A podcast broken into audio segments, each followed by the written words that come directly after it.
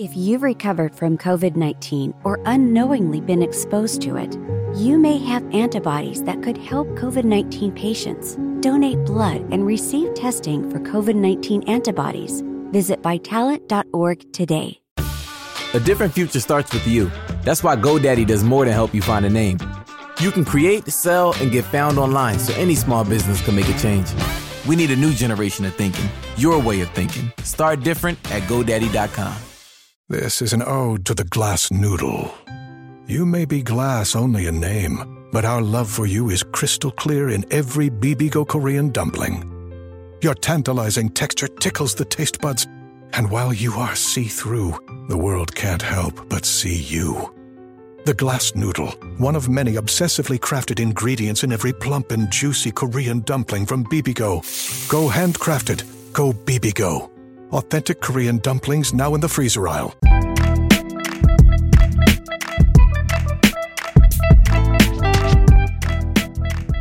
Hi, it's Mark Reed Edwards. Welcome back to Confessions of a Marketer. I've got Joe Sullivan in for a discussion about creating a content platform. Joe is an industrial marketing consultant with 10 plus years experience, and he's co-founder of the St. Louis-based industrial marketing agency Gorilla 76. Joe, welcome. Thanks for having me, Mark. It's good to have you here. First of all, what is an industrial marketing agency? It's a good question to start with. So we're basically a, a marketing agency that has found our niche serving mid-sized B2B manufacturers. So, mm-hmm. you know, we we work with companies who are, you know, kind of 10 to 100 million in sales a year or so is is probably average and tend to sell complex solutions through long sales cycles to committees of buyers. And so we've really carved a niche for ourselves in that space and have sort of branded ourselves that way as the industrial marketing agency. Specialization in marketing, I think, is important. You can't just be a general marketing agency, can you? I think it makes sense to specialize, and you have. Yeah, I think so. I, you know, you see arguments both ways. I think sometimes early on as an agency, you know, it makes a little more sense to explore working with different types of companies and figuring out what you're good at and you know both in terms of working with different verticals and in different horizontals. But as it played out for us and probably a lot of other agencies you kind of learn in time where you create the most value and who you can get results for and who also who you enjoy working with. And for us that you know it's sort of some of it happened unintentionally at first and then there were conscious decisions made that were made along the way as we kind of figured that out. Yeah yeah Where's the name come from? sounds like the name of a disaster movie from the 1970s. yeah, that's what it is. In fact, no, um, it's. I, I, wish I always wish I had a better story for it, but the name Gorilla 76, the 76 is seventh month of 06, which is when we founded the agency. And Gorilla, spelled like the animal, really is kind of a nod to the other spelling of gorilla. Yeah, like is in guerrilla marketing. Which you know, when we we started the the real answer is we were a couple of 24 year old guys who didn't know what we were doing, and back in 2006, and that's the name we landed on. But so there's the backstory. I always like when, you know, a company has an interesting name like that. I always like knowing the backstory. Sometimes it's just very simple, like, you know, what you say. Sometimes there's a huge backstory that, you know, I fall asleep during, but it's interesting to hear hear how that came about. Yeah, we liked it better than calling ourselves Sullivan Franco marketing. stand out. So That's great. It sounds like Hamilton, Joe, Frank, and Reynolds, the trio from the early 70s. There you go. But anyway, let's talk content and specifically creating a content platform. I've spent a lot of my career doing this kind of stuff, and I want to get your perspective on it. How should you start out? Yeah, I think, you know, it all starts with you know, tapping into what your customers care about the most just for a little context here, like we work, as I said in the, in the intro here, with companies that tend to sell bigger ticket items, packaging machinery that, you know, $500,000 to a million dollars for a piece of equipment or industrial ovens and CNC machining equipment, big ticket stuff, complex stuff, often very customized in nature. Buying process doesn't take days or weeks, but often months or sometimes even years. And so when we think about content, it's you're kind of trying to mimic a very consultative sales process for a lot of companies where the, sales team is acting as a guide to the buyer throughout that long sort of complex buyer's journey and that's where i think marketing tends to fall short with a lot of companies where you know marketers default to talking about themselves and how great they are and why their product's better than the next guy's and I think marketing needs to sort of mimic what the best salespeople do out there, which is to act as a guide and to harness your expertise and use that to help the buyer, especially early in the buying process. Yeah. So, so what are so you kind of get an idea of what it is you want to do. Maybe you want to do a podcast. Maybe you want to do a webinar. Maybe you want to do the old days. Maybe go out and do an event. And maybe we will end up doing that again someday. What are the next steps? Do you just publish an episode and wait for something to happen if you start a podcast or you do a webinar? Or do you break it up into nuggets? What's your advice for the next steps after deciding what you want to do? Yeah, I think you kind of need to pick a lane and say, I guess, look at the skill sets inside your company, look at what your people are good at doing, and say, you know, what's a, a platform we could choose and really own? For Gorilla, we recently launched a podcast called The Manufacturing Executive, where we interview manufacturing leaders and authors of sales and marketing books. And really, it's a show about growth for manufacturers. And so we'll take our podcast, we'll publish an episode weekly, which you know gets distributed to the major podcast platforms, as yours does, Mark. And but then we'll take that. We like to record ours using Zoom, and so we've got a video file that gets uploaded to YouTube. We'll go through and timestamp the best two minute segments from any given episode where there was just really a golden nugget there. And, and then we'll pull that out and we'll use those short videos to make social media videos. We'll distribute through our individual LinkedIn profiles. We'll use those as paid or promoted posts in LinkedIn or maybe Facebook or Instagram or YouTube pre roll or other places where it makes sense to do that. We might ha- throw the recording of the episode to rev.com or SpeechPad and have it transcribed. And then we'll, you know, use the transcription to make captions on those videos. We'll maybe hand the transcription to a writer and writer will turn it into a blog post. And now you've got some additional SEO value there. So I think the idea is whether it's a podcast or it's a webinar series that you can do consistently or it's a series of you know expert panel discussions between the subject matter experts on your team pick a platform get really good at doing it and then use that pillar piece to sort of fuel all the little micro content that you can use throughout your marketing and sales process and we sometimes get bogged down in terminology what you and i are doing right now we're going to call a podcast but if we were sitting in the same room we had video cameras in front of us it wouldn't be much different to just put it up on youtube or to call it a panel discussion or a webinar. We do get kind of bogged down in those terms. Mm-hmm it's content, right? And it's audio or video. Yeah, I think you're right. I think it, what's most important is that you're focused on talking about the things that, you know, the problems that your customers and prospects are struggling with, and you're helping address those problems. You're answering the most common questions that hear from those people in on sales conversations or in, you know, in our case with manufacturers, engineer to engineer conversations that their people are having with their customers. You're trying to get to the core of what matters to your buyer and provide deep, helpful insights that guide them and earn your trust and attention in the process of doing so and position you as the thought leader and the, as a result, the first person that they're going to call when they're at the place in their buyer's journey where they're ready for that sales conversation. Yeah. And as far as a recording platform, I use Squadcast for recording the podcast. It doesn't record video, but it's double ender. So it records on both ends of the call. And that way, in theory, the audio sounds better. But I am on Zoom calls every day, I'm on Teams calls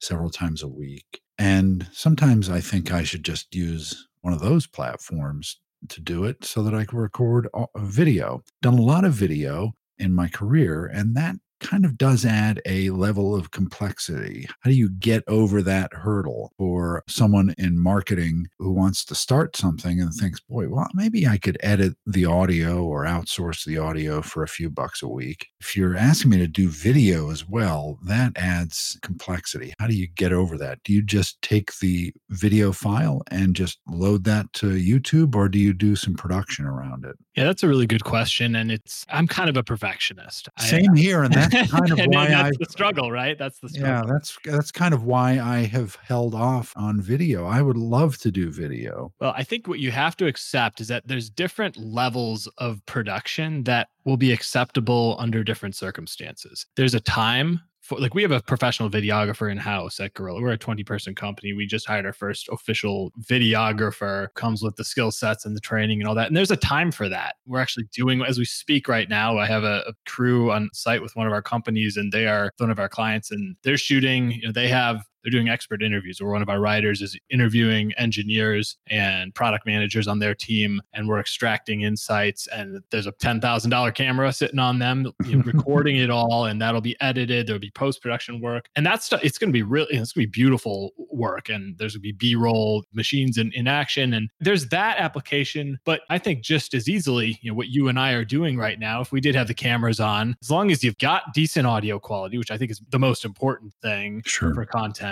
if, if the video's good enough a lot of times that's fine. I had yesterday, um, or a couple days ago, I had my two senior strategists ran a webinar about pitfalls of running pay per click campaigns, and they were in their respective dining rooms at their houses, given course, what yeah. you know, given what everybody's dealing with in, in 2020. And we had that whole recording up on YouTube three hours after the thing ended, and it's already getting views. And so you just look at it and say, "Hey, this is the content good?" And if the answer is yes, get it out there. I think that is the metric that you need to apply apply to all this, right? Is it good and worthwhile for the audience to listen to this, to watch it, to engage in it? Yep. And I think there's also something to be said for less produced video in a lot of cases is more human. Yeah. It's human and it's you're talking to real people and real people aren't perfect. It shouldn't be scripted and everything being overproduced. So I think there's a time for each each type of content. Right. If you've recovered from COVID-19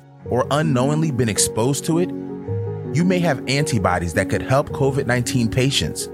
Donate blood and receive testing for COVID 19 antibodies. Visit vitalant.org today. Okay, so let's talk about social platforms for distribution. For one of your big manufacturers, big industrial concerns, is LinkedIn the right place for that? Instagram doesn't feel right. Facebook doesn't feel right. Twitter, but I don't know the market. But how do you determine which platform is best for what you're doing? You know, it's interesting because sometimes it just depends on the company, what space they're in, whether they're selling big ticket item like I talked about, or if more of a commodity type of standard product. But in general, we're big fans of LinkedIn in manufacturing. I'm very active personally on LinkedIn, and over even over the last year or two, I've seen a shift of industrial sector people in my case moving there and and, and you know the industrial sector tends to be lagging so if, if you're in SaaS you've probably been there for years if you're in professional services probably the same but we find LinkedIn to be very effective, but you need to, if you're going to try to build visibility and engagement through LinkedIn organically, you need to do it through the profiles of individual human beings on your team. The company pages just fall flat in general. You know, yeah. it's LinkedIn even favors the individual profile and their algorithms to the point where you know just pushing out a, a link to a blog post or something you produced to your company page probably isn't isn't going to get you very far but on the paid media side of linkedin the company pages can be a lot more powerful where you're telling LinkedIn, hey, show this two minute video or audio clip. You could take a two minute clip from this interview, Mark, and turn it into a little audiogram where a circle of your face and mine and a little sound wave. And you tell LinkedIn, hey, show this to everybody with this job title from this mm-hmm. type of company in this geographic region and those people alone. So you can get really targeted. And as a result, that can be very effective. So I'm a fan of LinkedIn, I guess is the short answer. Other platforms in some cases, but I generally start there. I found the LinkedIn ad platform to be inscrutable. It's really hard to understand and really hard to launch an ad. And granted, I don't do it that often, although I used to do it all the time in previous lives. But what's your review of their interface? Yeah, it takes a little getting used to for sure. I mean, I, a lot of digital platforms do if you haven't spent a ton of time in them but we have a few people here who handle most of that for us. And so it's, I think yeah. it's a matter of learning the process, learning the platform. And once you get through that technology hurdle, it's not so bad to manage. How about the other thing with LinkedIn? And that is in mail spam. Mhm. How do you work around that? Because I know I had a colleague who I lost touch with and thought, oh, I'll send him a message on LinkedIn. And he's in sales. He's like a chief sales officer at a company. And it took him, I don't know, two months to get back to me because he said, I don't look at LinkedIn anymore because it's full of spam. So how do you work around that? Yep. Well, it takes some some tricks, I think. First of all, you, to get value out of LinkedIn, you need to curate your feed. Yeah. And you can tell LinkedIn to, you know, don't don't show me updates from this person anymore. You can choose who you follow. You can seek out topics or hashtags or individual people. You can you need to, like I said, curate your feed and decide what things you want to see so that the right stuff's in front of you that's actually relevant to you. And then as far as in mail goes and the spam side of it, you know, that's always going to be there. You know, I get hit with you met spammy kinds of messages a day, or you know, somebody reaches out to connect with you and you accept the request, and then 10 seconds later you've got you know a sales pitch coming at you, which I know it. I just hate and I will never use that practice. But I think, you know, the value is getting insights in front of you. I mean, geez, I, our most recent hire, I met through LinkedIn, which is just crazy to think. I met him, he interviewed me on his podcast, and all of a sudden there was alignment and we we hired him and brought him on board. We've landed clients through LinkedIn and we, we only work with 15 clients at a time. So it's not like we're some high volume of, of sales. Like we've started relationships that way. There's a lot of power there if you really figure out how to use it. And from an outbound perspective, it's super powerful too, because what I've focused on doing is building a network of manufacturing executives and VPs of sales and marketing people, connecting with them and not trying to sell them something, but connecting with them. And then just every day producing some insight that I can publish on LinkedIn. And as my network grows, more of those people see it. They start engaging and commenting. I comment on their things. And before you know it, there's there are real conversations happening there. So And that that's what it's intended to do. Mhm. It's just been kind of bastardized by certain people. yeah, absolutely. Best advice I could give you on LinkedIn is just act like a real human being. Pretend you're in a room Oh with boy, 100 no, people, no right? kidding, Like, no just- kidding. you wouldn't go introduce your somebody and when they agree to say hello and shake your hand you start selling them it's like that's Right. not how it works in real life so just try to mimic real life and, and in the social platforms I've said, you know, uh, Mick Jagger saying life is like a cocktail party, right? And there you go And really, social media is like a cocktail party. And in a cocktail party, if you meet someone, you don't immediately ask to go home with them, right? Or to marry them. You build a relationship with them. And social media has kind of knocked down some of those inhibitions that people have in real life. And some of that should come back. You know, you should be a bit more reserved, maybe right off the bat. But there are commonalities between two people. They will realize that and build a relationship. And like you just did, hire someone because of it. And that's the promise of all social media, not just LinkedIn. i agree well said uh, So let's get back to content. Let's say that we started a webinar series. We're on a podcast, so let's talk about something slightly different. Um, say you start a, a webinar series.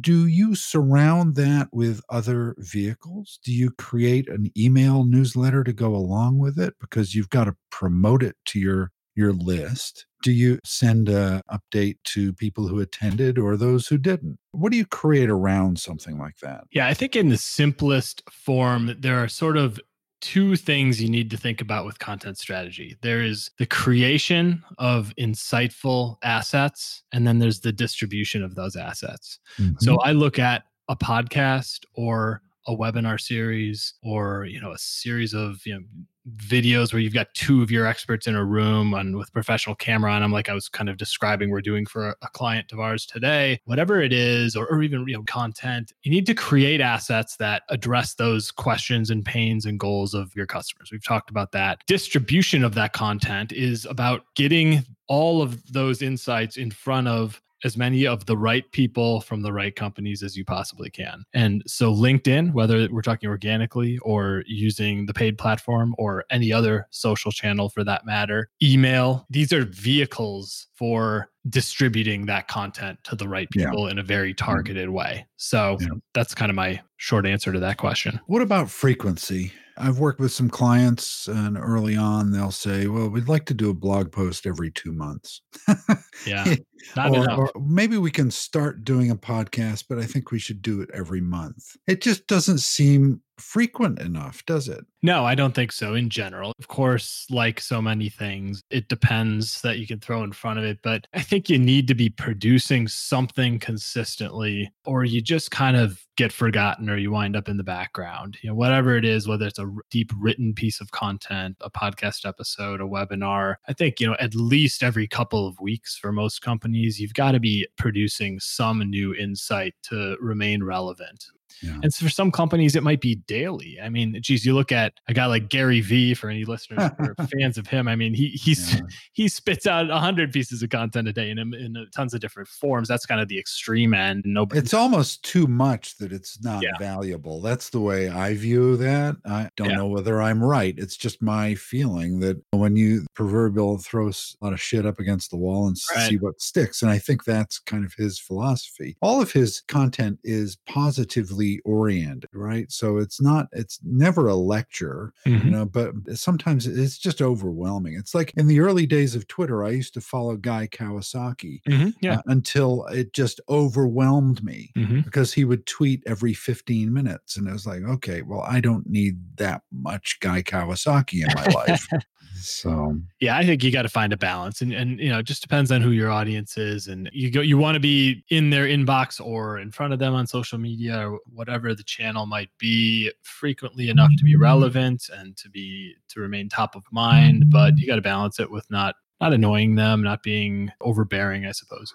yeah. Yeah. So, how can you enlist SMEs? It's, uh, it's one thing to say, okay, let's do a podcast for XYZ company that sells industrial uh, welding supplies or something, right? It's another thing to find the person who knows welding and is willing to give up a half an hour every week or two. How do you enlist them in the effort? Well, I did a podcast episode for our show where I interviewed one of our senior copywriters, Toby Wall, a few weeks ago, and his answer to that was uh, "You buy them pizza." But um, his, but his the episode was titled I, "I Need What's in Your Brain: Extracting Expert Knowledge for Content Marketing," and it really was about exactly what you're talking about, but also how to physically do it. And I think the best way to look at it is if you look inside your company and you can identify maybe a handful of people, or maybe it's just a few who are deep subject matter experts on the topics that you know your customers care about, and you can sp- spread out the work a little bit, right? So it Yeah. might,